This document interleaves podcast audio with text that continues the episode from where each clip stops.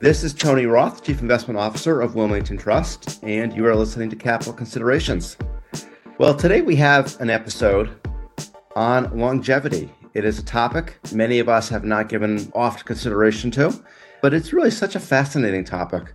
As we see increases in medicine by leaps and bounds, the prospects for longer life for humans we don't extinguish ourselves for some silly reason beforehand, is really becoming quite compelling. There are so many ramifications of this that range from the tragic to the idea of having to have more resources before we get to our golden years. But on the other hand, if those years could be lived with a good quality of life, wouldn't that be exciting? So much to consider, so many economic ramifications. And we have a wonderful guest here today to help us understand these issues because I think that there's so many possibilities. It's a fun topic to talk about. Andrew Scott, economist focusing on longevity and an aging society. He's currently a professor of economics at the London Business School, and he's also a consulting scholar at Stanford at their Center on Longevity. He is also on the advisory board of the UK's Office for Budget Responsibility and he's a co-author of The Hundred Year Life and other books. He's a recipient of an Economic and Social Research Council grant from the UK government and many other credentials. Andrew, thank you so much for being here and educating us on this topic that tantalizes, that provides some really exciting hope and prospects for all of us. Thank you. Pleasure to be here. Always happy to talk about longevity. I think it's something that we misunderstand a lot and is incredibly important. So, looking forward to our conversation. The first thing that comes to mind is well, I'm an investor now. I had been a, a planning person for many years as what we call a trust and estates lawyer here in the US. And we spend a lot of time with our clients thinking about the resource base that they have and they need to retire. And I know there's so many foundational ideas that we need to get into around this whole idea of longevity and where does it come from and how confident are we. But I think my mind immediately goes to the idea that maybe people can't retire. Many of us that might have 10 million, 20 million, 30 million dollars in the bank, but if they're going to live to 100 120, maybe 50 or 60 years is going to exhaust that resource base a lot faster than we realize. It's pretty fascinating. Absolutely. If we're going to focus on the financial one, it is interesting because, of course, the other way of looking at it, you've got more time for your money to compound as well. So there's also an advantage to longer life from the financial point of view. But I really do think it changes everything. I think we make a mistake in terms of debate. We hear a lot about an aging society, which is about there being more old people and how do we deal with older people. But for me, the really important thing is longevity, which is no matter what your age, whether you're 20, 50, or 80, you have more time ahead of you than past generations.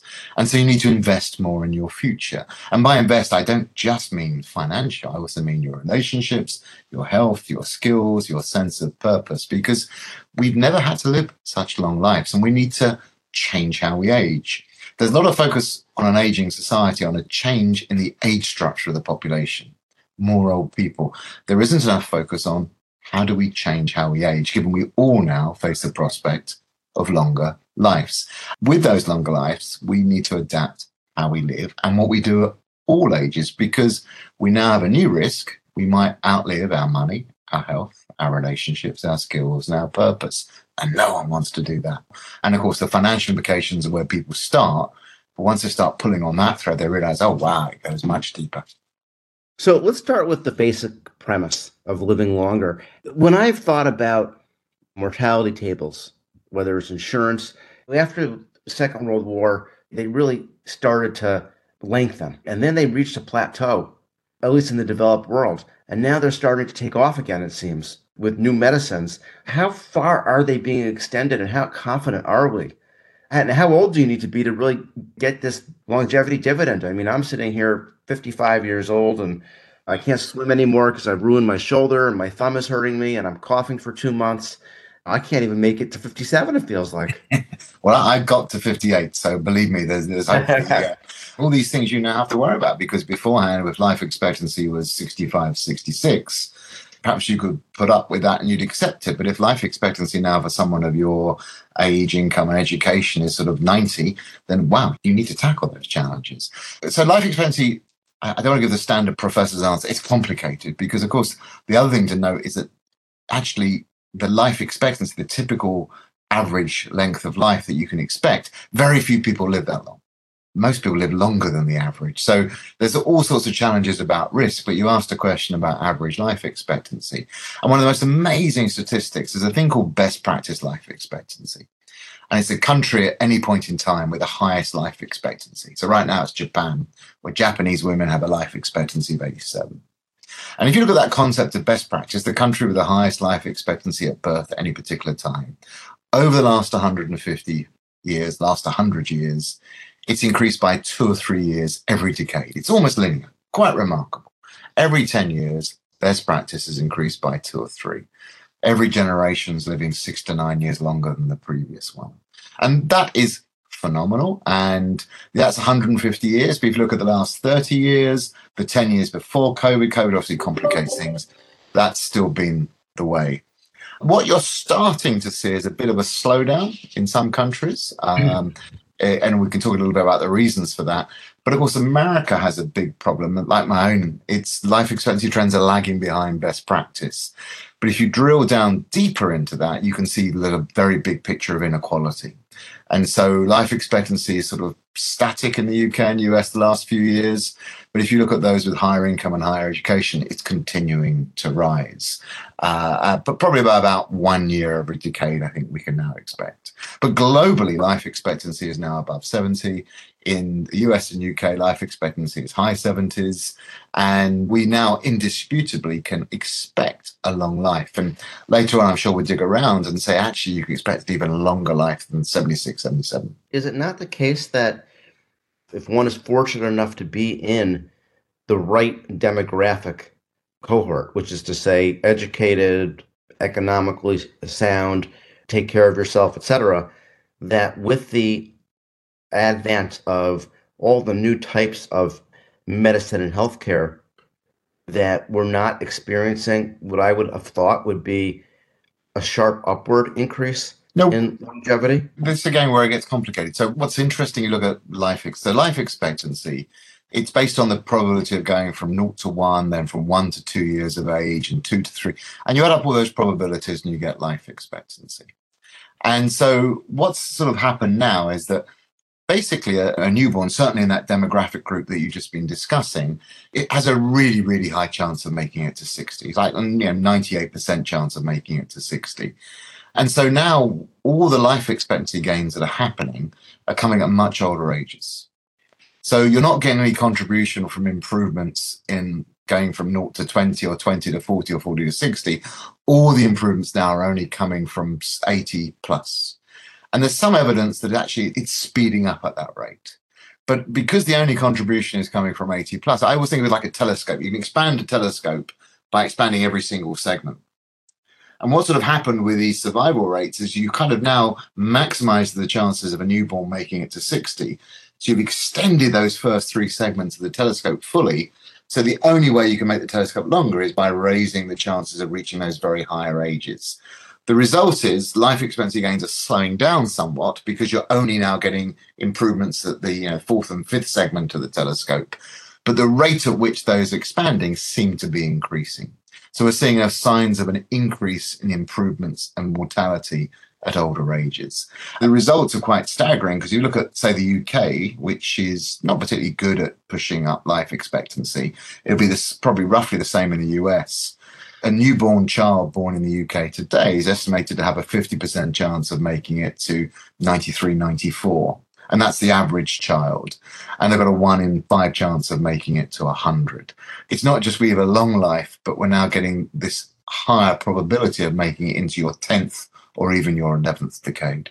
What is the impact on our economy of having more folks live for so much longer? Because on the one hand, we think about having a society like China, for example, or even much of Europe, where there is a relative to the last hundred years, there is becoming a generation of elderly that seems to help the economy from a consumption standpoint, consumption base, but on the other hand, is no longer contributing to the productive output of the society. Is that what we're talking about here? Or on the other hand, does it mean that people are going to be, by force and necessity, as we understand the longevity, they're going to be just working longer, they're going to be more productive for longer. That's going to help fulfill the labor shortages that we have. How do we start to attack this conceptual problem? Let me first explain what I mean by an aging society view and why I think that that's really misleading, why it's a problem. The aging society view is one that I've been told about since I was undergraduate 30, 40 years ago. It's a standard way we view things. And the aging society story is the one you just sort of painted, which is that the birth rate is falling. People are having far fewer children. So in the UK and US, the, the average woman is now expected to have 1.6 children over their lifetime. If that number is less than 2.1, the population falls unless you have immigration. And actually, 1.6 is quite good compared to, say, Italy, where it's 1.3, Japan, where it's 1.2, China, 1.1, and South Korea, where it's 0.8. So, I mean, it's extraordinary having far fewer children. So, younger cohorts are smaller. And because people are living for longer, those older cohorts, where there are many of them because the birth rate was high, there's now a lot more older people. And then you have to throw on top of that something which is very pronounced in the US, which is the baby boomers. After the Second World War, there was a really big increase in the fertility rate. So you've got this really large cohort that's now living a very long time. And the consequence of all those forces is fewer younger people and a lot more older people. And that's what I call the aging society story. There's a change in the age structure of the population. At least for an economist, it's always seen as a miserable story. You know, old people, they, they get ill, they need healthcare, they need a pension, they don't work, they don't create resources. They're a burden. They're literally, it's called a, a burden on the old age dependency ratio. And it's always a very bleak story that's painted because of it. It's going to lead to slow economic growth. It's going to lead to uh, high inflation because these people are demanding things and not producing things. It's a horrible, miserable story. Can I just ask about that for one second, Andrew? Is it always that way? In other words, couldn't it be the case that if a place like Japan, I would imagine, they've saved enough that now the younger generation has this wonderful group of consumers that are just consuming whatever they're producing. They've got their own resources because they've been savers are there no societies that work that way? What you're now talking about is what's often called the silver society, the silver economy, which is okay. And we've got all these older people. Wow, this is a fantastic business opportunity because we can sell products to older people. So the fact that normally appears on the consultant slide at this point is to say that in Japan they now sell more adult diapers than baby diapers. So actually, you know, as a firm, stop making baby diapers, make adult diapers focus on all the things that older people want. So this is where you get a list of things like cruises and uh, walkers. Here are the products that you should invest in. I don't disagree with that. I just think that that's not the right way of looking at it because Japan, which has this very pronounced aging society, much more pronounced than the US, for instance. The trouble they have there, of course, is that because they invested for a much larger population, They've now got a surplus of buildings, a surplus of offices, a surplus of factories, a surplus of capital. So you don't want to do any investment. And so the return on capital is very low. So one of the reasons that economists say that investors have had such a miserable low long-term rate of return, these low real interest rates, is this aging society story, which is they want people want to consume, but you don't want to invest because you've got a declining population in Japan. You can find the silver lining. Oh, there's products to sell to older people, but it's still a story that GDP is down because there's fewer people producing. And you're now focusing on that older economy. And I think that's a mistake. I think it's to misunderstand what's really happening. You have climate change, you have AI. And whenever I hear people talk about those, they get really engaged in the topic and say, well, it's really important that we adjust and adapt. How do we make sure we make the most of AI? How do we adjust to the demands of climate change? And there's a big focus on the business opportunities. When it comes to aging, no one gets excited about aging because it's a bad news story. People say, I don't want to get old. But to be honest, it's better than the alternative, I think. There's a whole bunch of positive messages here. But what we never do is think, how do we adapt and adjust to living longer lives? Because we can improve how we age. And that's why I want to focus on what I call the longevity society, not the aging society. The aging society story says there's more old people, old people age in a certain way, we can't do anything about it.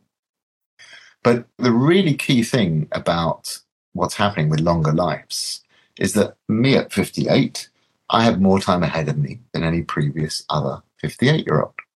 And so I have to invest more in my future. And yes, I will have to work for longer. If I don't want to have a lower standard of living, I need to create more income and more resources.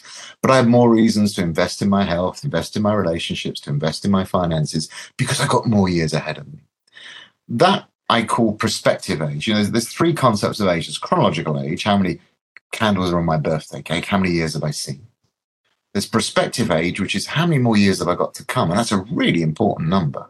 So the average Brit has never been so old, but never had so many years left to live. And then the third concept of age is biological age, which is how fit and healthy I am. And also biological age, we all know it's malleable. We all know that if we eat too much, drink too much, we don't sleep enough, we get too stressed, we age badly. And then you think, okay, so all right, how do we adjust? Well, if we're living longer lives, which we are, if we can make them healthier for longer, if we can make them productive for longer, that'll be good news for the economy. But it also says there's a whole bunch of new products around which will be great for firms to tap into, which is not selling older people adult diapers. It's actually saying, how do I keep you healthy, active, and engaged for longer? And that's at all ages, not just older people. As I'm putting together the pieces here of this longevity society, Andrew, in order for it to work, there needs to be a healthy relationship between the extended longevity and the productivity of the individual. You can't have a healthy society where the longevity increases but the productivity doesn't. Not everyone's lucky enough to have enough savings for 50 years or 60 years after they retire. What I would imagine is that there's probably going to be a fundamental mismatch and it's going to become an increasingly difficult problem for societies. It feels to me like people feel entitled to retire. They've worked 30 or 40 years. They can't go on and I can't do it anymore. So they're going to retire regardless, even if they have 50 or 60 years to have to worry about in retirement instead of 20 or 30. But the other thing that strikes me is that in terms of how people are living longer, it doesn't feel as though the mental faculties are keeping up with the physical. In other words, we're keeping our bodies alive, but from a productivity standpoint, we're still experiencing similar mental decline. If you look at Nobel Prize winners, all their best papers are written when they're 25 years old. You go to college and you want to have a, no offense and to the 58 year old professor, much less the 78 year old professor. You want to have a 32 year old professor and 35 year old professor teaching you. So, is there a mismatch? How do people keep their mental faculties at, yeah. a, at a level where they can be productive and continue to contribute? Everything you're saying is exactly why I think we need to adapt to a longevity society because for the first time ever, becoming old is now something most people can expect to do. That's never been the case before. The real change is not that there's more old people, it's just that the young and middle age can now expect to become old. And for most of human history, your chances of becoming 90 are pretty small, like 5%. As I said earlier, look at the UK data, and which is by no means exceptional. The government says you've got a more than 50% chance of making it to 90.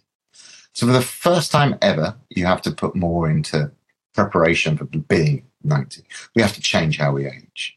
And of course, the problem is we're not changing how we age, and we have a culture that is very ageist that underestimates the capacity of our later years. It says that old people aren't as capable as younger people.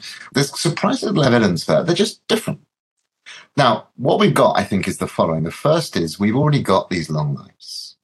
And people worry about them because for all the reasons you just said, I don't want to keep work. I, you know, my job's difficult. It's boring. It's dull. I, I don't want to get ill. So what we have to do, I call it the longevity imperative. Here's the, the sort of three key statements. The first is the stats say you're likely to live a long time. Point two, you worry about living a long time. Point three, what are you going to do now, irrespective of your age, to make sure you age well? Because you will probably live a long time. We have to achieve a three dimensional longevity. We already have longer lives, that's dimension one. We've got to make sure they're healthy for longer, and we've got to make sure they're productive for longer.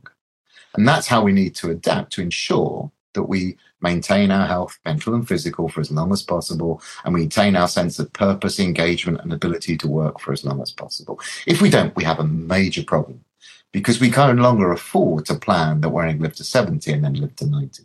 Right. Because then you will be in bad health. You will be in bad financial situation. You will not have a role to play in society. So we, as a society and individuals, need to wake up and go, wow, we need to change how we age. But can we? In other words, does our ability to keep ourselves physically alive, does that far outpace our ability to keep our minds in a productive space? This comes to that question is to what extent is how we age malleable?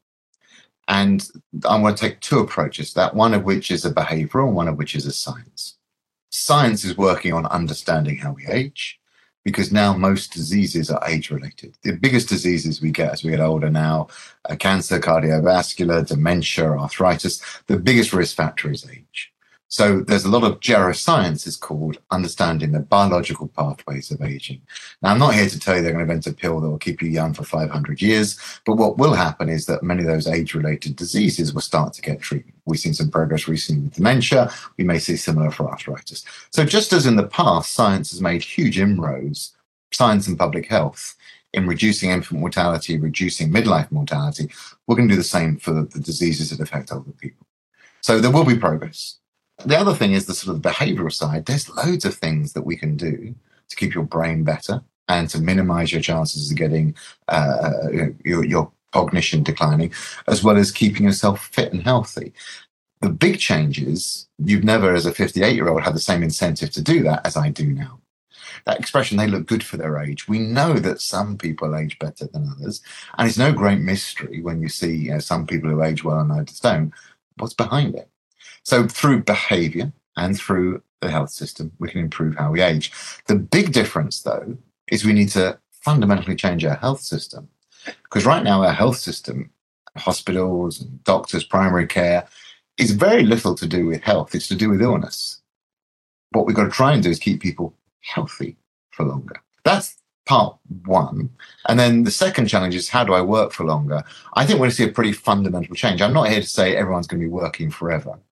But I think we are going to see some changes because what you see is a breakup in the nature of the life course. In my book, The 100 Life, we focus on this three stage life.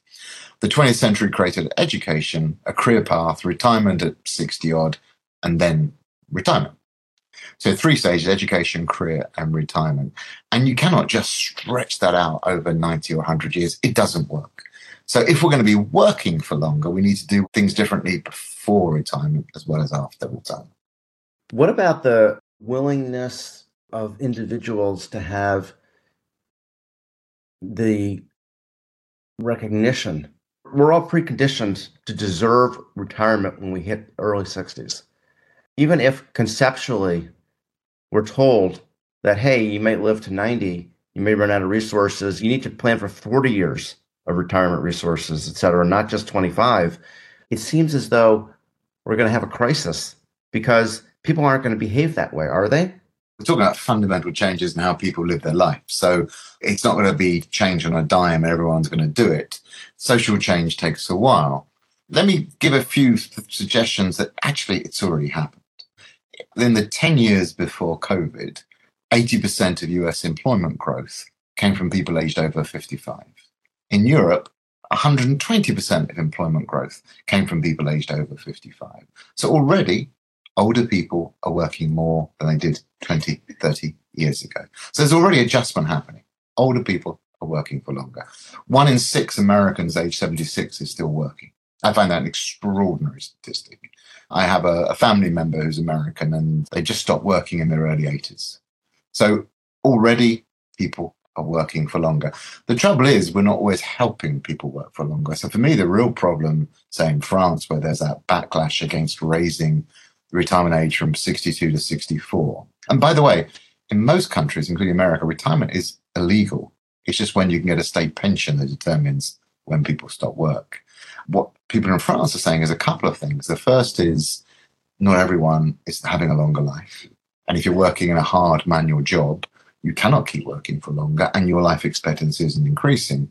So if you raise retirement age, you're wiping out retirement for a group of people. Fine if you're a college professor, you can carry on working to their 90s. It's not a challenge.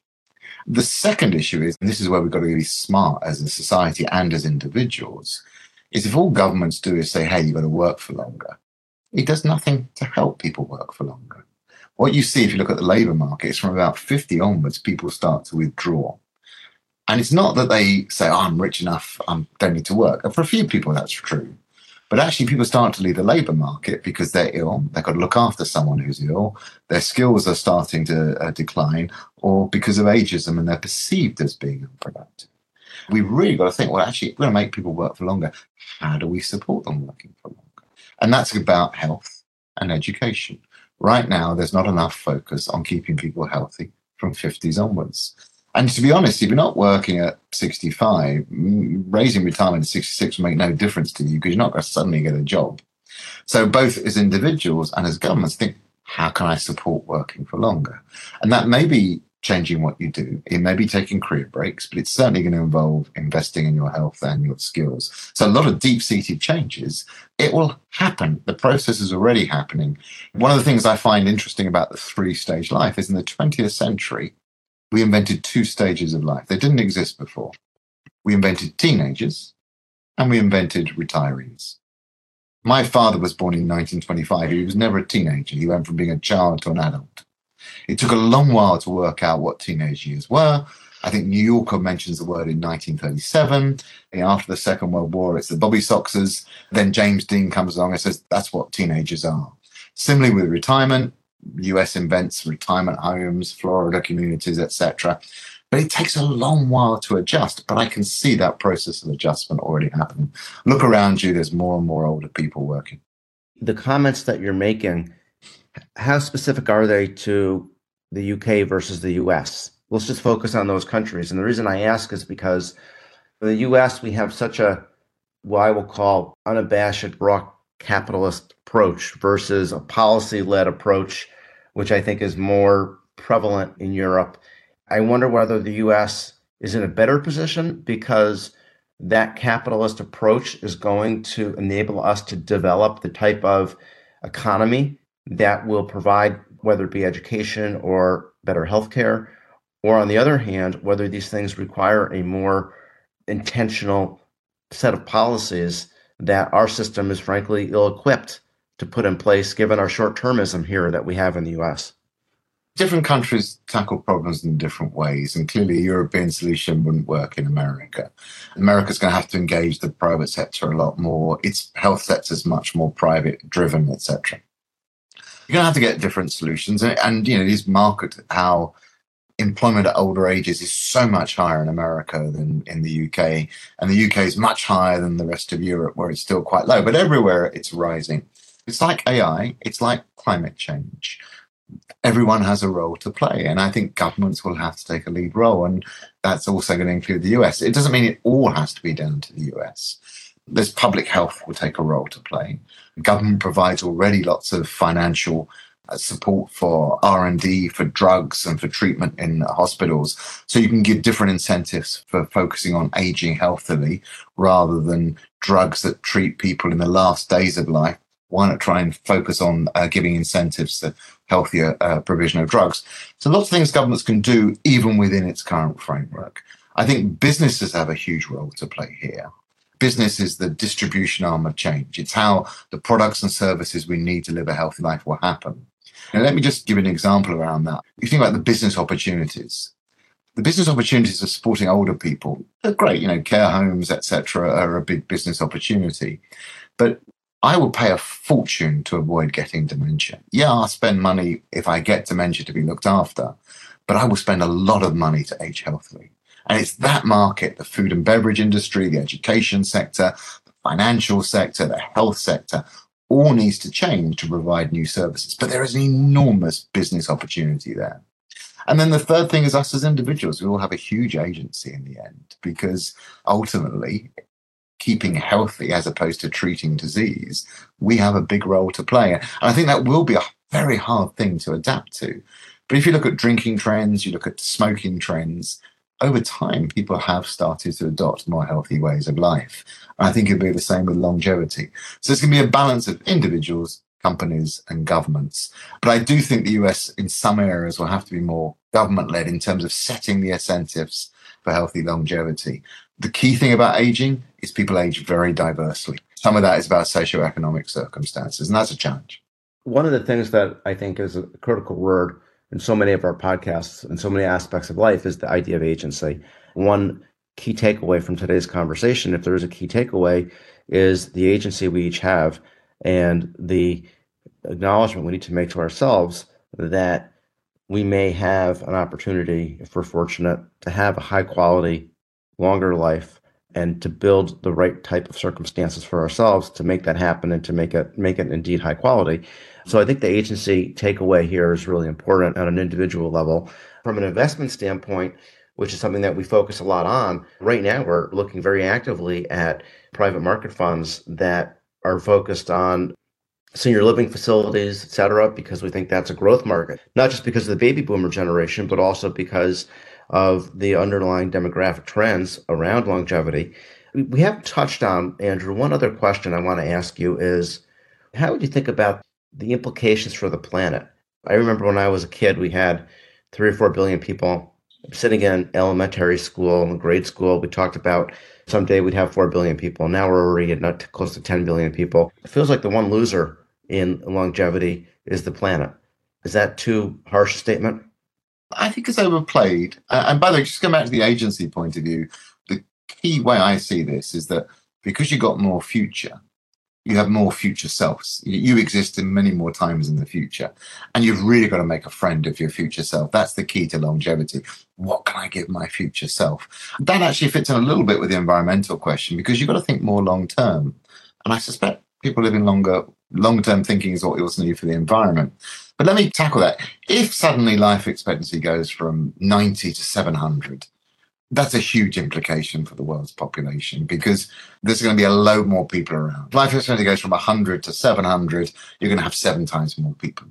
Dramatic increases in life expectancy will eventually, after 600 years, lead to dramatic increases in the population. But I don't think that's what we're talking about. We're talking about actually just being healthier until you live to 90. And I think there's a huge interplay here because the environment and health go hand in hand together. I think the population effects are quite small. The other thing is, if you're really worried about world population increases, then why would you be researching cancer drugs, for instance? And people don't turn around and say we shouldn't be researching cancer drugs because it makes people live for longer. So the key thing here, I think, is about having a sustainable life that is healthy for longer. But it's the same thing for the planet. What the planet needs is a sustainable lifestyle. And if we haven't got a sustainable lifestyle, whether the world's population is 8 or 10 billion, is immaterial. The world's going to blow up. With a sustainable lifestyle, we can support larger populations. But again, I want to come back to actually, in many parts of the world, the population is declining. And so we're seeing more and more older people. China's population is going to go from 1.4 to 1 billion over the next 50, 60 years. And of that 1 billion, 45% will be over 65. This is more about how we keep society vibrant and how we age well. That's the priority. I think we can accommodate that with climate change uh, as well. For folks that want to maintain their, you've coined the term longevity literacy, which I love. What's the best resource that, that they can go to to keep their eye on this target as developments occur, as there's new thinking. For example, I think one of the most interesting things is the idea that I'm an investment guy, I'm a CIO, I've been doing this for 30 years. Maybe I would take a couple of years off, go back to school, and then have another career if I could pull it off. What resources should folks focus on to maintain and to build their longevity literacy so they see the opportunities so they can use their agency effectively? So I'm glad you like the longevity literacy idea. It's actually not mine. I think it's a great label. It's about keeping informed about things. So the first is just monitoring what life expectancy trends are and what you need to do to be healthy. The other thing is because we're all experimenting, you know, I, am 58, I've got a longer life than past generations. I don't know what works. And so you need to look around at the social innovators and go, oh, well, that looks quite good. You know, Tony's off to go and do college age 57. I quite fancy doing that myself. So it's looking around, it's keeping abreast of the information on latest health, because there's a whole new bunch of dietary advice, exercise advice coming along. Plus, of course, just listening to the classics because much of the advice about how you age better is something that your grandparents have told you. Sleep well, eat less, drink less, exercise more, don't be stressed. What's changed is the incentive to do all of those things because you're going to get those longer years now and you need to make the most of it. So it is, I think, just about being aware and keeping track of things. I would tie it to an investment decision about my own personal finances. I think it's where longevity literacy comes in because you can't plan your finances unless you've got some vague idea how long you might live for. But you also need to then say, well, okay, there's lots of things I can't pin down here. The first is how long will I be healthy for? Secondly, I don't know for sure how long I'm going to live because I could be one of those people who live to 110, and that's much more likely. Three, I can't be definite about rates of return. All of those make investment decisions more complicated, and you're going to have to trade off risk aversion versus uh, working for longer, human capital health. But you've got to keep updating your thinking every year based on your own information about your own health and your own circumstances, because there's no one simple solution to this. And I think in terms of your financial portfolio, it's really important to understand your portfolio is much wider than just your money. It's your health, your relationships, and your purpose. And all four of those have to be managed as you think about your longer life. So that's what I would mean by longevity literacy. Thank you. This has been a great conversation. I've learned a lot and want to remind all of our guests wilmingtontrust.com for our latest thought leadership. Thank you again, Andrew, for being here today. We really enjoyed the conversation. My pleasure. Thank you for giving me the opportunity. This podcast is for educational purposes only and is not intended as an offer or solicitation for the sale of any financial product or service or recommendation or determination that any investment strategy is suitable for a specific investor. Investors should seek financial advice regarding the suitability of any investment strategy based on the investor's objectives, financial situation, and particular needs. The information on Wilmington Trust's capital considerations with Tony Roth has been obtained from sources believed to be reliable, but its accuracy and completeness are not guaranteed. The opinions, estimates, and projections constitute the judgment of Wilmington Trust as of the date of this podcast and are subject to change without notice. The opinions of any guest on the Capital Considerations podcast who are not employed by Wilmington Trust or M&T Bank are their own and do not necessarily represent those of M&T Bank Corporate or any of its affiliates. Wilmington Trust is not authorized to and does not provide legal or tax advice.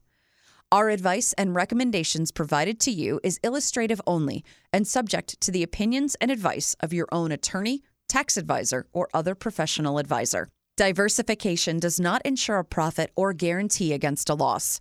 There is no assurance that any investment strategy will be successful. Past performance cannot guarantee future results. Investing involves a risk, and you may incur a profit or a loss. Any reference to company names mentioned in the podcast should not be constructed as investment advice or investment recommendations of those companies. Third party trademarks and brands are the property of their respective owners. Third parties referenced herein are independent companies and are not affiliated with M&T Bank or Wilmington Trust. Listing them does not suggest a recommendation or endorsement by Wilmington Trust. Private market investments are only available to investors that meet the U.S. Securities and Exchange Commission's definition of qualified purchaser and accredited investor. Facts and views presented in this report have not been reviewed by and may not reflect information known to professionals in other business areas of Wilmington Trust or M&T Bank and may provide or seek to provide financial services to entities referred to in this report. M&T Bank and Wilmington Trust have established information barriers between their various business groups. As a result, M&T Bank and Wilmington Trust do not disclose certain client relationships or compensation received from such entities in their reports. Investment products are not insured by the FDIC or any other governmental agency, are not deposits of or other obligations of or guaranteed by Wilmington Trust, M&T Bank or any other bank or entity, and are subject to risks including a possible loss of the principal amount invested. Wilmington Trust is a registered service mark used in connection with various fiduciary and non-fiduciary services offered by certain subsidiaries of M&T Bank Corporation, including, but not limited to, Manufacturers and Traders Trust Company, M&T Bank, Wilmington Trust Company, WTC, operating in Delaware only, Wilmington Trust NA, WTNA, Wilmington Trust Investment Advisors Inc., WTIA, Wilmington Funds Management Corporation, WFMC, Wilmington Trust Asset Management, LLC, WTAM, and Wilmington Trust Investment Management, LLC, WTIM. Such services include trustee, custodial, agency, investment management, and other services. International corporate and institutional services are offered through M&T Bank Corporation's international subsidiaries. Loans, credit cards, retail and business deposits, and other business and personal banking services and products are offered by M&T Bank, member FDIC. Copyright 2023 M&T Bank and its affiliates and subsidiaries. All rights reserved.